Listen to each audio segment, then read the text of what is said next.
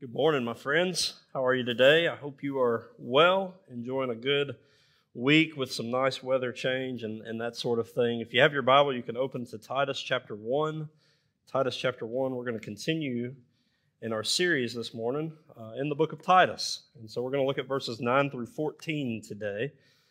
Um, last week, we saw the need for elders and pastors in the churches in Crete. We saw that they were facing Uh, all sorts of issues, and, and one of the answers for that was to put men in charge of these churches who could lead uh, through understanding sound doctrine, knowing sound doctrine, holding tightly to sound doctrine, uh, that men of character, men of godly character, not just some character, but godly character, uh, could lead these churches into health. And, and that was what was laid out before us, is that God wanted uh, pastors, elders in these churches Uh, to be able to lead. And so one of the things the passage revealed to us is that character outweighs, character is greater than charisma. A man's character, especially as it pertains to a pastor, is far more important than his charisma, than, than his giftedness or his attraction or, or those sort of things. The things that we might weigh in a worldly sense, God uh, does not look upon. It's very similar to what God said to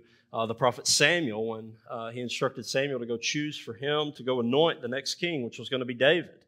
Uh, he speaks through Samuel there, and he says, God is not concerned with the outward appearance of man, but what is on the inside of a man is what God is first and foremost concerned with. And so we see that as, as it talks there about elders and the kind of men elders should be, the kind of pastors, uh, the kind of men that should lead a local congregation. And so uh, we scratched the surface there of their responsibilities. We said that they are to hold fast or hold firm to God's trustworthy word. This is what verse nine reveals for us, so that they may be able to give instruction in sound doctrine and then to rebuke those who contradict it. So they are to be men who hold firm to God's word.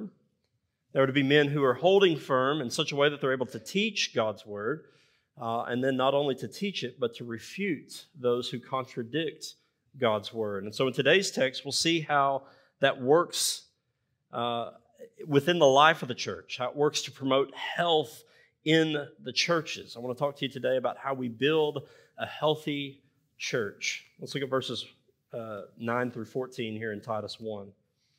He must hold firm, the he there again is the elders, must hold firm to the trustworthy word as taught, so that he may be able to give instruction in sound doctrine, and also to rebuke those who contradict it. For there are many who are insubordinate, empty talkers and deceivers, especially those of the circumcision party. They must be silenced, since they are upsetting whole families by teaching for shameful gain what they ought not to teach. One of the Cretans, a prophet of their own, said, Cretans are always liars, evil beasts, lazy gluttons. This testimony is true. Therefore, rebuke them sharply, that they may be sound in the faith, not devoting themselves to Jewish myths and the commands of people who turn away from the truth. The point that I want to lay before you today, that I want us to see here in God's word, is this. We build a healthy church by holding fast to and teaching sound doctrine. We build a healthy church by holding fast to and teaching sound doctrine. Let me pray for us. Heavenly Father, we thank you for your word. We thank you for uh, for this word here in Titus one, nine through fourteen. As we've received it, Lord, help us to be faithful to it today as we read it, as we seek to understand it, as we seek to apply it to our lives. Father, help us to know what is your will in this passage. Father, help us to live it out, please, by the power of your Spirit. Lord, I pray that you would open our hearts and minds to receive your word today, to be transformed by your word, to be changed into the image and likeness of Christ through it, as only your Spirit through your word can accomplish. And Father, I pray that you would use my feeble words, my finite abilities today to impact your people. It's in Christ's name I pray. Amen. Amen. So Paul begins this section with, this is why I left you in Crete. He lays out in verse five the, the, the goal of sending Titus to the island of Crete. Crete, he says, so that you may put what remained into order and establish elders in every town. You put what remained into order and establish elders in every town. What the implication here is, is that things are not in order, that there are not elders in every church, that there are uh, things are disorderly, there are problems in the churches. But why elders? Well, we looked at, again, we looked at this last week, but I just want to remind you of a, of a passage. Ephesians four, eleven through sixteen says this.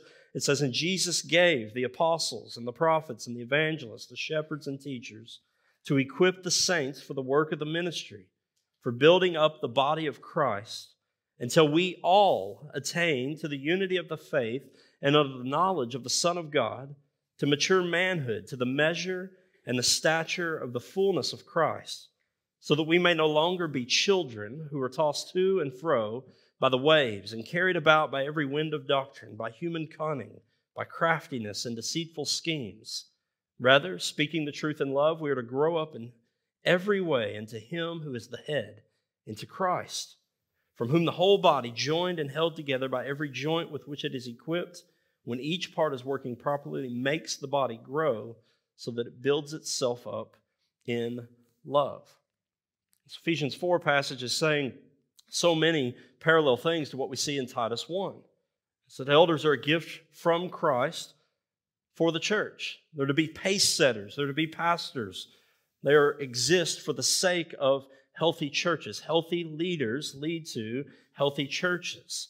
Both the churches in Crete and the church at Ephesus faced similar difficulties that elders were to address. In Ephesus, as well as in Crete, there were pressures of worldliness and persecution outside the church. Those things were infiltrating the church. They were coming into the church. They were putting pressure on the members within the church, but it was happening outside the church. Persecution, worldly pressures. The second thing we see in Ephesus and, and in Crete here are that false teachers exist. These false teachers, false teachers have uh, deceitfulness about them. They're deceitful for a purpose, though. They're deceitful for selfish gain. And that's happening inside the church, that there are false teachings being perpetuated that would benefit the self-proclaimed pastors of these places, the self-proclaimed teachers within these places, in either a monetary way or, or some other physical way. But they were teaching what they ought not to teach for shameful gain. The problems within churches are really the same today. We talked some about this last week. I want to bring this back up with this week as the context is still largely the same here in Titus one. We too face outside pressures of worldliness. We face outside pressures of persecution. And inside, at least Christianity as a whole, maybe not within this local church, we face false teachers. And the answer to these issues is the same today. It's godly elders, it's pastors who would hold firm to the Word of God so that they may give instruction concerning God's Word, give instruction in sound doctrine, and then be able to rebuke those who contradict it. Now, the command to give instruction in sound doctrine, to refute those who contradict it, are for the health of the church's members. Those things are not, they don't exist as a separate thing that elders are called to do. Those things are an elder's mission for the sake of the health of the church members. Pastors are to be spiritually healthy men so that they may lead the congregation into spiritual health also. Now, that's the picture in Ephesians four, right? It says that they would equip the saints for the work of ministry, that they would build one another up into the image and likeness of Christ, that they would attain maturity in Christ, that they would no longer be children who are tossed to and fro by the wind of, uh, of cunning speech and unsound doctrine, deceitfulness. And it's the picture here in Titus also. This becomes more clear as we get into chapters two and three, which we'll get into in a couple of weeks. The, the point of the passage is not that pastors build healthy churches. It's not that this falls on pastors to build the healthy churches.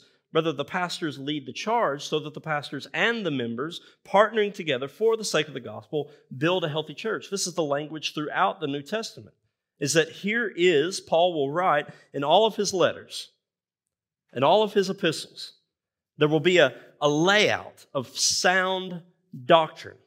Take the book of Romans, one of his longest works, the longest work, sixteen chapters, chapters one through eleven, are sound doctrine. It's all pertaining to salvation, how it comes. It's pertaining to sanctification, how that takes place in our lives. And then chapters twelve through sixteen are, go do this now. Here's how it works itself out in the life of the church. Ephesians is the same way. Chapters one through three, sound doctrine. Chapters four through six, go do this, go live this, go be this kind of people. And Titus, because it's a pastoral epistle, it's a letter to a pastor, it's mixed in. And so we'll see it as we go throughout the letter that here's sound doctrine and here's sound living. Here's healthy doctrine. Here's the healthy Word of God, the trustworthy Word of God. And here's a healthy way to live it out. Here's the fruitful way to live it. Here's what it ought to produce in your life. And so Titus is a book that holds up the gospel and godliness and says, here are how these two things work together.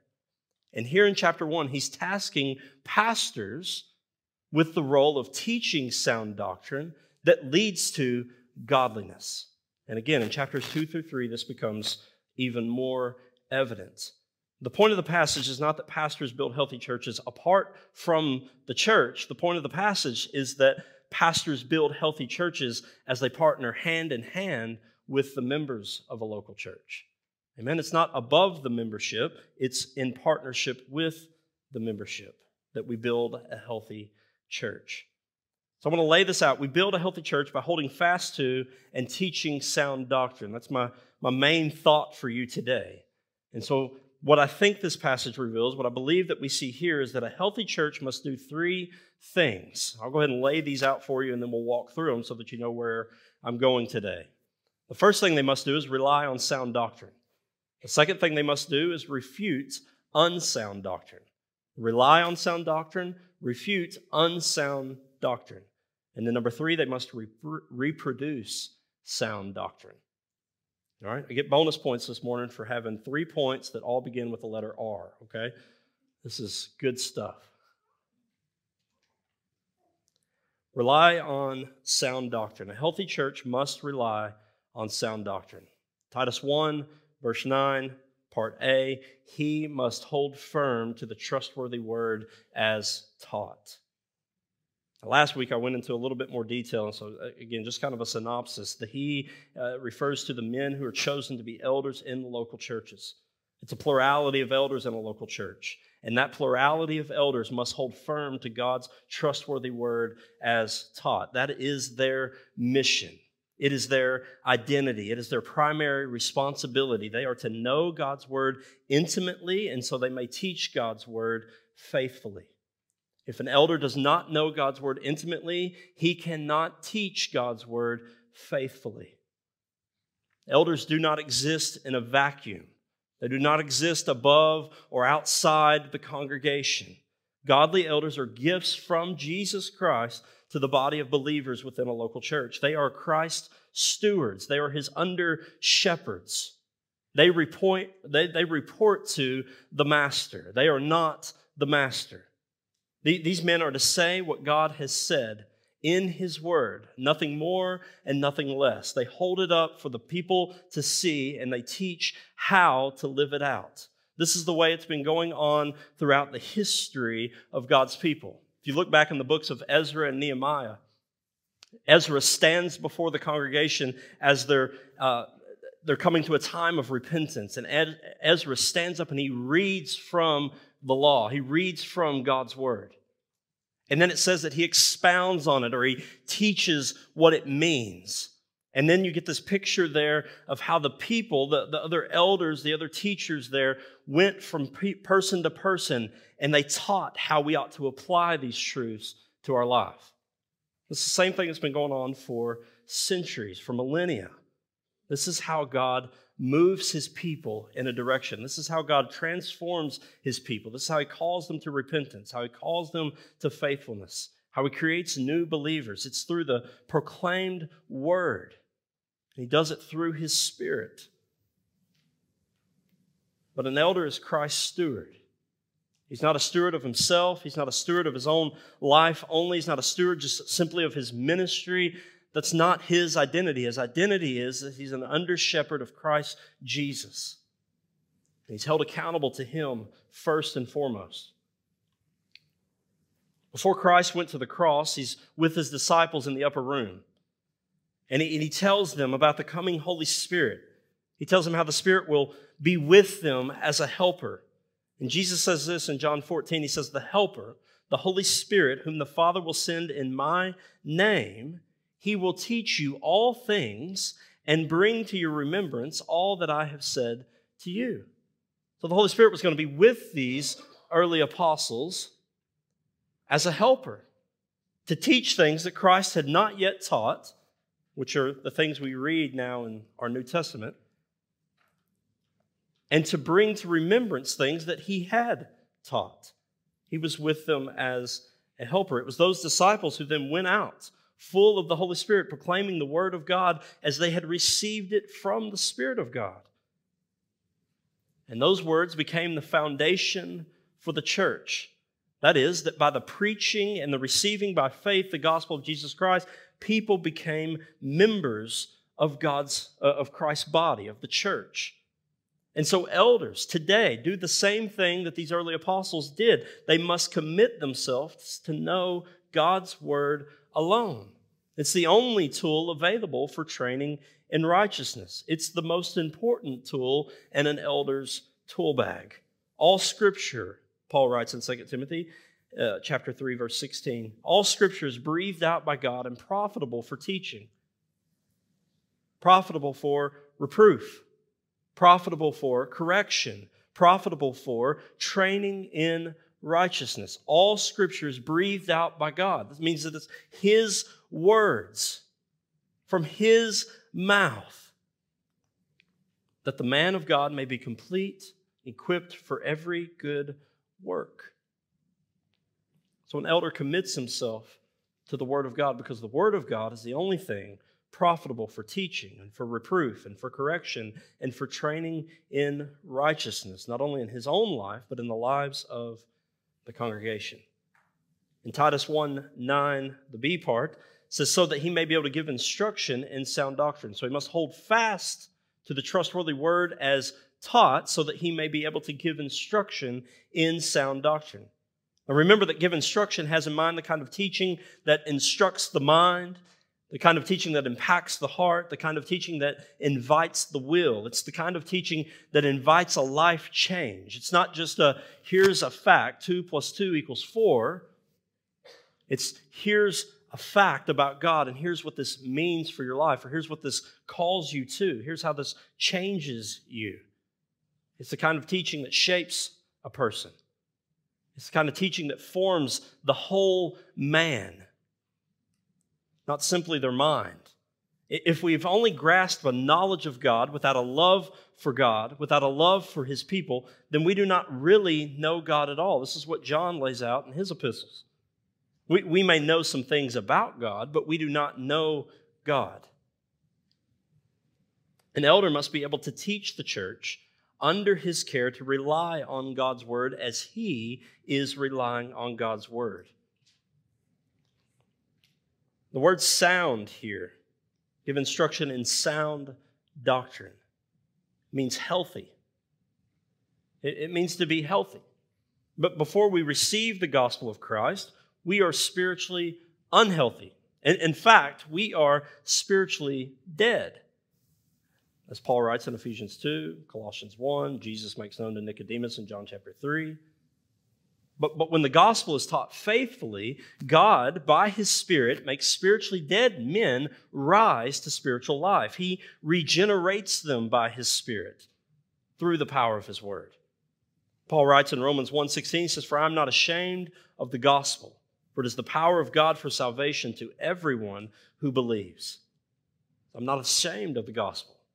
It's the power of God for salvation to everyone who believes.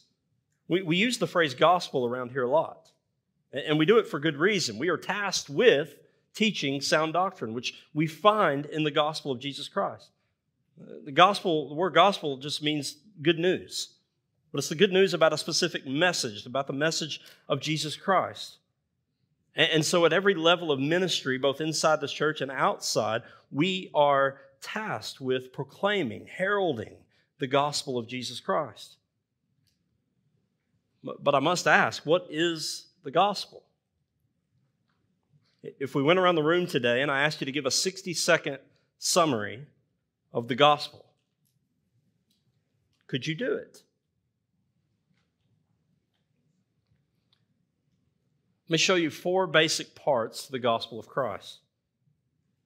God, man, Christ, and response. God, man, Christ, and response. There's a track, there's actually a book called What is the Gospel by Greg Gilbert. He lays these things out really, really well. There's a track out here in the lobby in, in our little box of tracks that exist called What is the Gospel? It lays these things out very well that you might take them and learn it and use it to evangelize your, your neighbor. But, but let's deal with the first one, God. When we're evangelizing somebody, when we're talking about the gospel, the first thing we need to understand is that we're, we're talking about God and, and something very specific about God. We are saying that He is the creator of all things and that we are accountable to Him. He's the creator of all things and we are accountable to Him. Paul, again, in Romans one through four, lays the gospel out beautifully. In Romans one, Paul informs the church that they are not autonomous. That they don't exist in vacuums either. They're not on their own. They, they didn't create themselves. They, they, they aren't self-reliant. They're not self-accountable. They were created by someone, and they're accountable to the one who created them. And because God created you, He knows what is best for you. And so God commands you to worship Him alone. This is what Paul's revealing in Romans one. Jasper talked about some of these things this morning in Sunday school. In Romans one twenty-one, we read this, "For although they knew God, they did not honor Him as God or give thanks to Him. But they became futile in their thinking, and their foolish hearts were darkened." So, we, we see in the gospel message that there is a God. He's the creator of all things, of heaven and earth and everything in it. And what we also see is that man does not honor Him. Man does not worship Him. Man does not give thanks to Him. And so that brings us to the second part. Man, our, our problem is that we have rebelled against God. This is the problem in the world today. There is a God who created. There is a God who issued commands. There is a God who is to be obeyed and to be worshiped, and we have not obeyed Him nor worshiped Him. Mankind did not honor God. They did not give thanks to Him as they should have. They exchanged, Paul writes in verse twenty-three, the glory of the immortal God for images resembling mortal man and birds and animals and creeping things. What you read in Romans one is devastating. It, you read the most pitiful sight that you can behold. That mankind considers its creator, that mankind thinks about its creator, but then chooses to cheaply trade Him for the worship of created things, including themselves. It says images of man.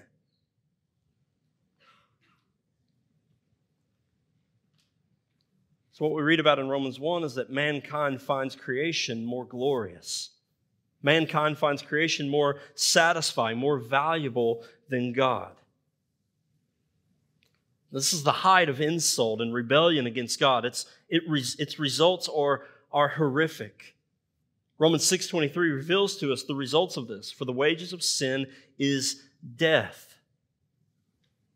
Rebellion against God is sin against God. Worshipping created things is sin against God. Choosing to suppress the truths about God, choosing to not acknowledge God, choosing to live your life apart from God is sin. The wages of this is death. You say, well, Kyle, I thought you said the gospel was good news. How many of you know before you can have good news, you've got to know the bad news first? God created. God is the only one worthy of worship, and mankind has rebelled against God and chosen to worship creation rather than God. And so we get to Christ in the gospel.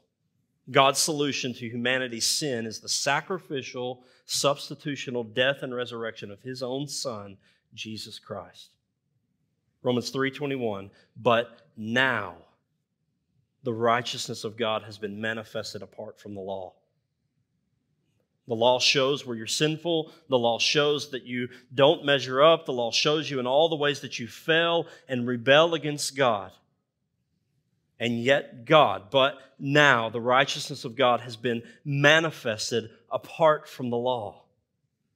In, in other words, there is a way for human beings to be counted. This is what Gilbert says in his book, by the way. In other words, there's a way for human beings to be counted righteous before God instead of unrighteous, to be declared innocent instead of guilty, to be justified instead of condemned.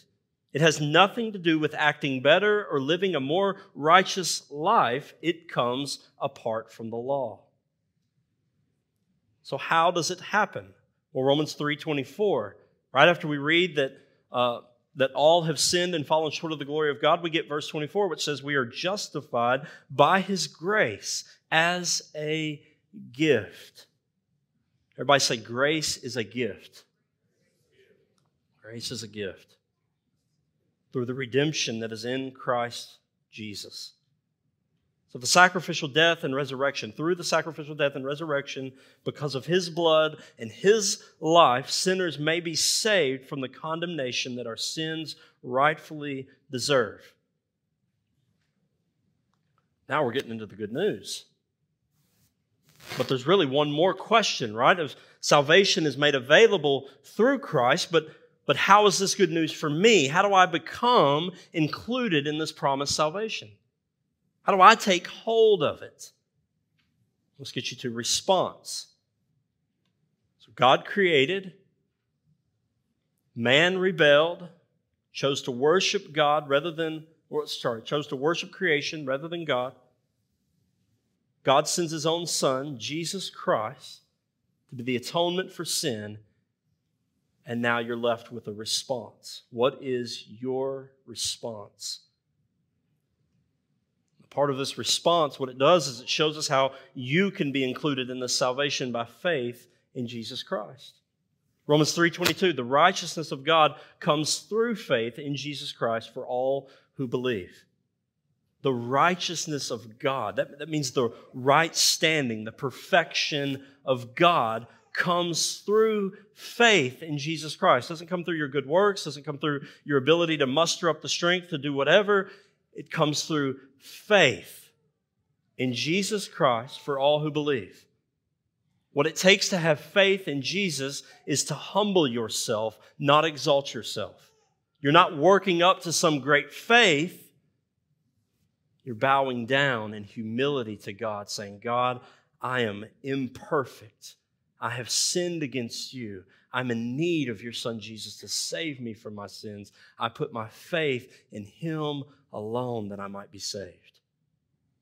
This is what salvation looks like. So how does the salvation become good news for me and not just for someone else?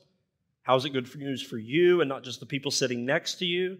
How do you become included in it? By believing in Jesus Christ. By believing in Christ. By trusting Him, by trusting nothing else, by trusting Jesus to save you. Romans four, verse five, to the one who does not work, meaning to the one who does not stand on his own good works, but believes in Him who justifies the ungodly, his faith is counted as righteousness. The one who does not work, but believes in Him who justifies the ungodly, his faith is counted as righteousness. It is the gospel message as first proclaimed by the apostles and the prophets that the church finds its foundation, its belief in Jesus Christ through the gospel message, which unites us to Jesus Christ, unites sinners to Jesus Christ, reconciling them to God once and for all time. And it creates a body of believers that spans the space of time and place, a people for God's very own possession, a people who were once far off but have now been brought near to God through the gospel of Jesus Christ. This is what Paul is getting at in Ephesians two. Ephesians two, one through ten is just, uh, Ephesians one, one, verse two through ten is just this great layout of the gospel of Jesus Christ. And in Ephesians two, after verse ten, verses eleven through like eighteen, Paul's laying out, here's how it's made a, a new people. And this is what he says, so then you are no longer, in verse nineteen, so then you are no longer strangers and aliens, but you are fellow citizens with the saints and the members of the household of God, built on the foundation of the apostles and prophets, Christ Jesus himself being the cornerstone, in whom the whole structure, being joined together, grows into a holy temple in the Lord. In him you are being built together into a dwelling place for God by the Spirit. You see, by the gospel of Jesus Christ, you become the body of Christ. You become his people. And like bricks being laid on a foundation with Christ as the cornerstone, you are being built into a temple of God. Healthy churches hold fast to. Healthy churches rely on sound doctrine. That is the gospel of Jesus Christ. We are saved by grace alone, through faith alone, in Christ alone, according to Scripture alone, for the glory of God alone. We must rely on that sound doctrine always if we hope to build a healthy church. Again, we build a healthy church by holding fast to and teaching sound doctrine. And that gets us to the second point of what healthy churches do. Healthy churches refute unsound doctrine. They have their ear to the ground. They're listening. They're observing. They're watching. They're testing everything that they hear, which is proclaimed to be from God, to make sure that it lines up with God's word. They're the Bereans that we meet in Acts, who tested everything that Paul said to make sure that it was actually as Scripture says. Now we get into the point of having elders who hold firm to teach sound doctrine. It's to protect the church from false teachers. In Titus one nine, the, the C part there, the final part, says so that he may be able to rebuke those who contradict sound doctrine. Who are those who contradict it? Well, it seems here in Titus one, it's a collection of many, Paul says, from outside and inside the church, especially including the circumcision party, which were the Judaizers, the ones who wanted to mix Christianity and Judaism. Titus one, ten through fourteen says this, for there are many who are insubordinate, many who are empty talkers and deceivers, especially those of the circumcision party. They must be silenced, since they are upsetting whole families by teaching for shameful gain what they ought not to teach. One of the Cretans, Paul says, a prophet of their own, said Cretans are always liars. They're evil beasts. They're lazy gluttons. And Paul says in verse thirteen, this testimony is true. Therefore, rebuke them sharply, that they may be sound in the faith, not devoting themselves to Jewish myths and to the commands of people who turn away from the truth. You see, false teachers are threatening the health of the church. They're teaching for shameful gain what they ought not to teach, and as in doing so, they're upsetting whole families, and so they must be silenced. Now, upsetting whole families might even have in mind upsetting whole churches, as churches would have been meeting in homes during this era. But whether they're upsetting whole families or whether they're upsetting whole churches, the false teachers must be stopped. And Paul is very strong about what it means to stop them, about what must happen. He says they must be silenced. The idea of silencing something here in the Greek is the same for muzzling a rabid dog. It's these teachers are like ravenous wolves. They're dangerous to the sheep. And so they must be muzzled. They must be silenced they, lest they harm anyone else by their false teaching, lest they destroy someone else's faith. And Paul goes on to say, rebuke them sharply. Why? Because they're always liars.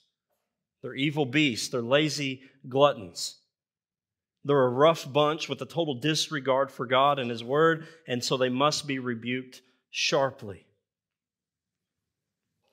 Now, the idea of rebuking someone sharply, I don't think means what you might originally have in mind, whatever connotation originally comes to mind. Like, when I initially read this, I think of some of the Facebook posts I see these days.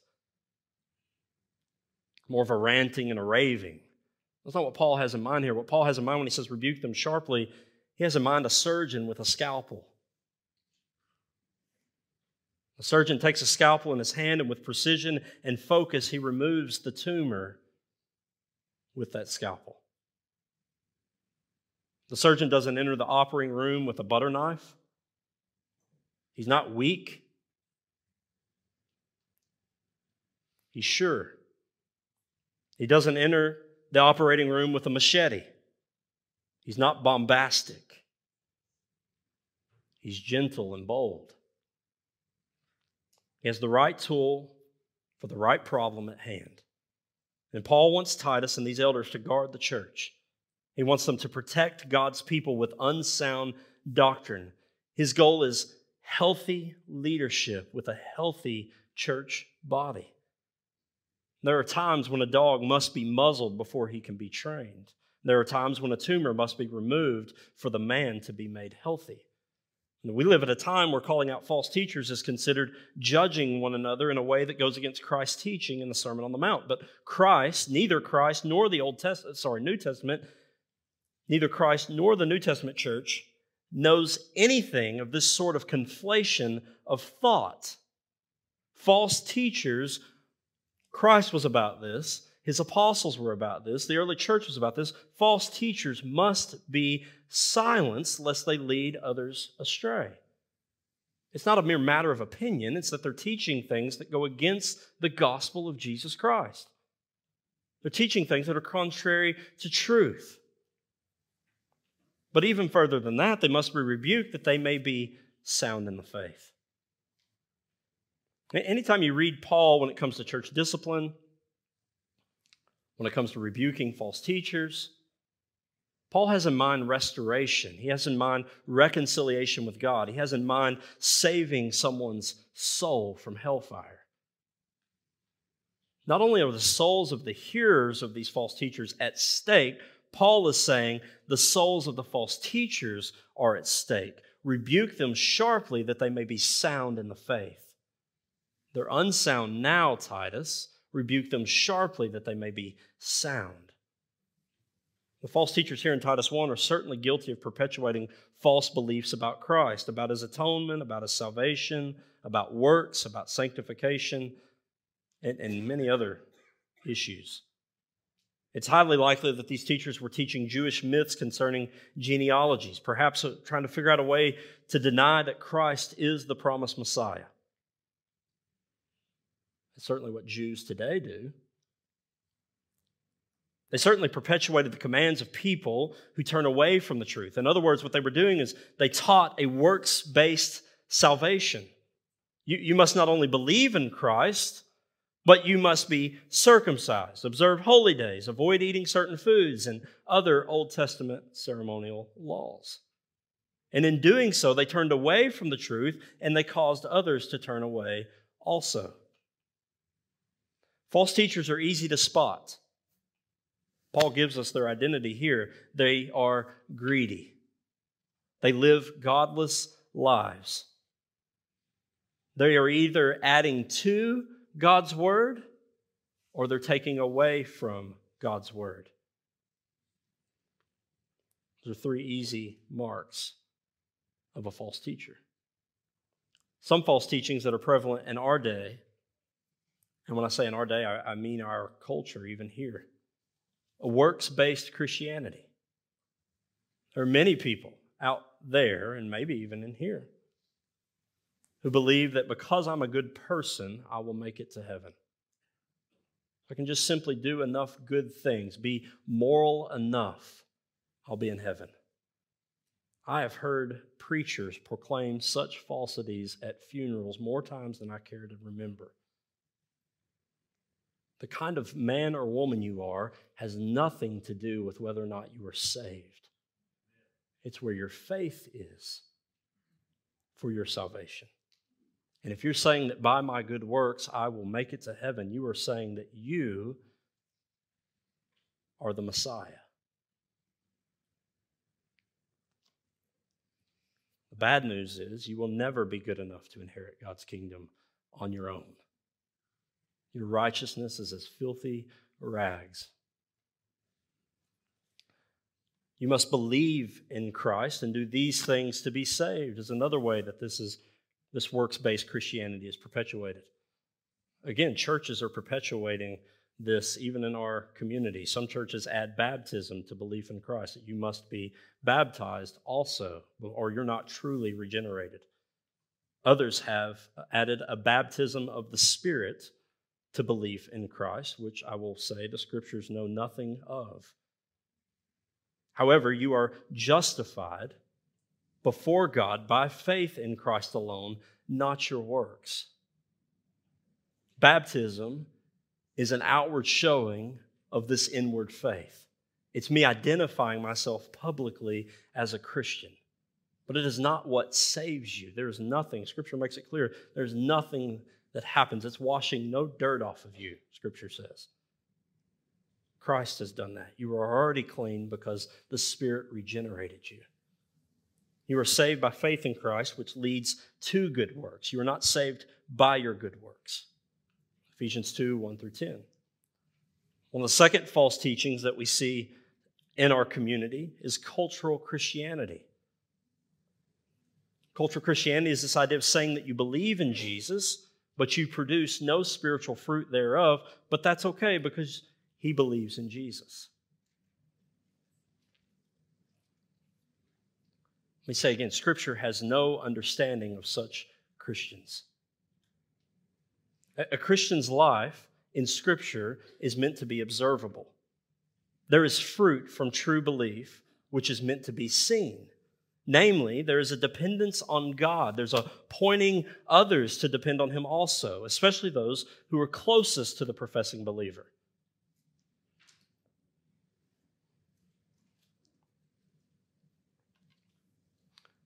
It's very close to that I'm a good person, so I will be in heaven, but it's it's different.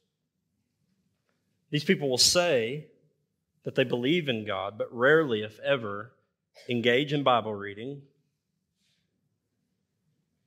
Rarely, if ever, pray to the Father. And the fellowship of believers is not important for them. They have fruit, but it's bad fruit from the flesh. They do not have the fruit of the Spirit present in their life. And so they're easily discernible. The problem is they're the hardest people to reach for the gospel of Jesus Christ, to reach unto real salvation, because they have convinced themselves, or some church culture convinced them, that they are saved because they made a profession of faith or a prayer, walked an aisle maybe as a child, got baptized, and have lived like hell since. But because of that one moment, they're Christians. And I'm telling you, Scripture knows nothing of that sort of Christian. He must be transformed. A third one that I see is progressive Christianity. This one's coming quickly at warp speed. And I'm afraid that we are not, I shouldn't say afraid. My concern is that it's going to sweep many, many away. It's extremely popular. It's in vogue. It's being held out by the world's largest denominations. Less and less pastors and churches are devoting themselves to holding fast to and teaching God's word alone. The church instead is adopting worldly culture. It's syncretization. It's syncretizing Christianity and worldliness. It's saying we can wed these two things together so that we can reach more people.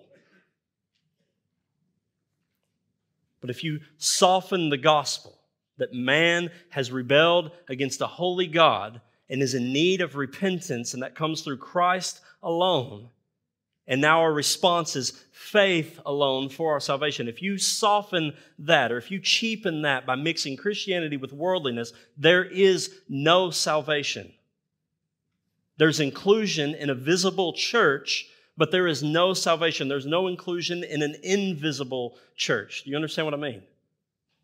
You might look like a Christian outwardly. You might participate with people who proclaim to be Christians, but there is nothing on the inside of you that is spiritually alive. You're just as dead as you were, but now you've been made comfortable in your deadness.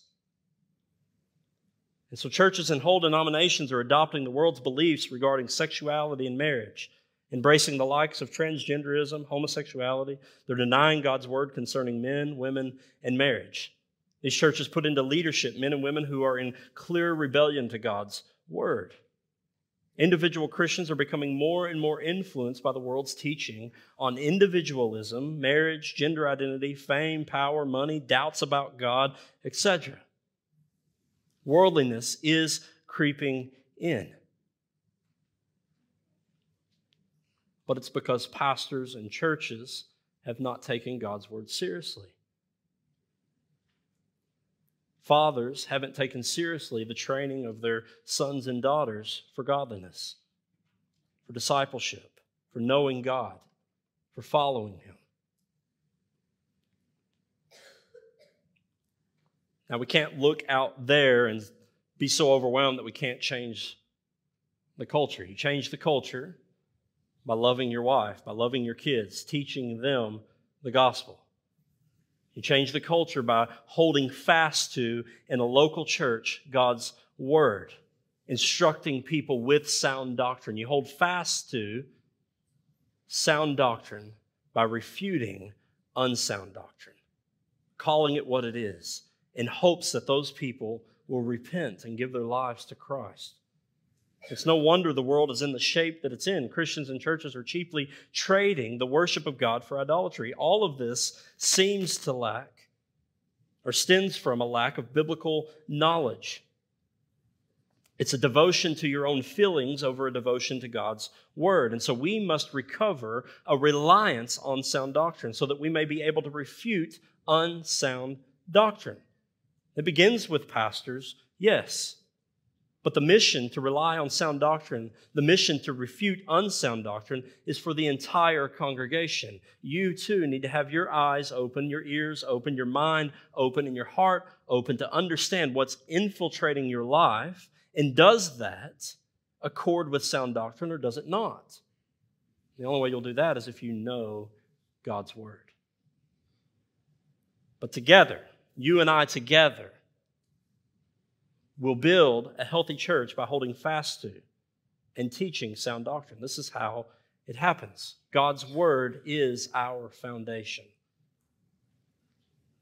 I want to remind you of Ephesians four, thirteen through sixteen, which I read earlier. Until we all attain to the unity of the faith, of the knowledge of the Son of God, to mature manhood, to the measure and stature of the fullness of Christ, so that we may no longer be children tossed to and fro by the waves and carried about by every wind of doctrine, by human cunning, by craftiness and deceitful schemes. Rather, speaking the truth in love, we are to grow up in every way into Him who is the head, into Christ, from whom the whole body, joined and held together by every joint with which it is equipped, when each part is working properly, makes the body grow so that it builds itself up in love. We all We, we grow up. Building a healthy church is a team sport. Pastors set the pace and equip the members to join in the work of ministry toward one another for the building up of the body of Christ. And there are three tried and true means of grace for, belie- for believers to grow in Christ likeness. The first is a commitment to the study of God's word. Commit yourself to study God's word. The late pastor A W Tozer said this. He said, Satan's greatest weapon is man's ignorance of God's word. Again, just observe the world we live in today. And so you must, brothers and sisters, I can't plead with you enough to make time each day for the reading of God's word, for your commitment to it, your devotion to know God. You want to know God and know His will for His life, you have to read His word. You will not know it apart from that. And I encourage you, don't just, it's, it's not terrible, but I, people come into my office frequently needing counseling. Brother Kyle, you, you won't believe what's going on. And just lay things out. And we just begin to talk about spiritual disciplines at some point in the conversation. Okay, how's, how's your Bible reading? Well, you know, I've, I've got the Bible app on my phone, and I've got the little widget on there that shows me a verse each day, and I, and I read that every day. Is that all? Yeah, that, that's it. But, but I've done it for like forty days in a row. Okay. That, that's a random verse generated by a Bible app for each day, largely meant to make you feel good about yourself. I have the same app on my phone and see them each day. But, but what you're not getting in that, typically, are truths about God. You're not going to know God through reading one verse a day. It's just not going to happen. It's not enough. It'd be like watching a movie one second at a time per day. You're not going to know anything about the movie. You probably won't even know anything about the movie watching one second, two seconds of the movie per day for forty days in a row. You're still going to be trying to figure it out, especially if they take random clips from the movie. They don't show them in succession, right? You're like, what in the world am I watching? What in the world's going on? And yet we'll read our Bible that way and think, oh, I know God. Oh, you have no idea who God is. You're scratching the surface. You have to make time each day to read God's Word. You have to read books of the Bible, verse by verse. We're in Titus now. Start with Titus. Read verses one through four, the first section, right? And then the next day, read five through nine if you want, which is the next paragraph. And then after that, read ten through sixteen, which is the next paragraph. But read something in succession, study it, and seek to know the Lord. If you've never read a gospel before, read the Gospel of John. Commit to read the Gospel of John. Read it daily, paragraph by paragraph if you want. But read it and pray as you read, because the goal of Bible reading is not just Bible intake, it's to commune with God. It's to have conversation with Him. It's to know the Lord. And so as you're reading, you're saying, Lord, help me to know you. Open the eyes of my heart, God. I've filled my mind with garbage and I need you. Help me. And then make notes about what you're reading. Meditate on what you've read. Think about it throughout the day. Pray it throughout the day that you might really know God. The second thing is dependent prayer, which goes, I'm kind of getting into it in my last one, but dependent prayer. Pray to God for illumination, that He would reveal sound doctrine, especially as you're reading, but not only as you're reading. Pray for the knowledge of God. Pray for your own salvation. Pray for the salvation of others. Pray for your own sanctification, that you would grow in Christ's likeness. Pray that God's kingdom would come to your life and to your home, and that you would be about His kingdom and not building your own kingdom. Pray the Lord's Prayer daily. Pray for transformation, that the Holy Spirit would show you how to apply sound doctrine to your life. He would show you how to live a life of godliness. Pray for the leaders of this church. Pray for the members of this church. Pray that God would build a healthy church here and that we would all be joined together in it as a team sport. Pray for the regular fellow, or sorry, participation in the regular fellowship with the saints is the third tried and true method. Hebrews ten, twenty-four through twenty-five, let us consider how to stir up one another to love and good works, not neglecting to meet together as is the habit of some, but encouraging one another, and all the more as the day draws near. The day there is the day of Christ returning. It says, don't neglect to meet together. Consider how to stir one another up to love and good works. So commit to gathering with the body of Christ. This is one of the ways that God grows you, is through the fellowship of the saints, where you meet together and you study God's word, you pray together, you worship together, you talk about your life, you share prayer requests, and therefore you're sharing burdens and joys. There's plenty of opportunities around here to do that. There's Sunday school, there's home groups, there's biblical manhood and womanhood, there's Sunday mornings. You can form your own little Bible study group outside of this, where you say, hey, let me get a few guys together, let me get a few ladies together, let's read through Titus over the next few months. But don't simply show up. Be present when you're here. Be in the moment with us. Worship God. Seek Him alongside of us. And then share those teachings with others, that we might have fellowship of the saints with new saints, the ones that Christ saves by the proclamation of His word and the power of His Spirit. Now, all of this is about being dependent on God alone for your salvation. It, it's about being dependent on God alone for your growth in Christ's likeness, so that you might be rooted and grounded in sound doctrine, so that you may be able to refute any unsound doctrine that comes your way, tries to infiltrate your home or your heart, that you might reproduce sound doctrine in the lives of your family, your friends, your church family, those who are outside of the church, who Christ wants to bring near through the gospel. Sound doctrine does not exist for the puffing up of our heads. The end The goal, the desired end of sound doctrine is that we would know God and therefore fellowship with God. That we would be in communion with God. This gets us back to the, the old catechism question. What is the chief end of man? The chief end of man is to glorify God and to enjoy Him forever. The only way to do that is through sound doctrine, knowing God's word, seeking to abide in it, to obey it. We build, we will, you and me, through Christ, we will build a healthy church by holding fast to and by teaching sound doctrine. Amen. Would you stand to your feet this morning? We're going to sing a song now. It's a new song, but this one's called "Oh God."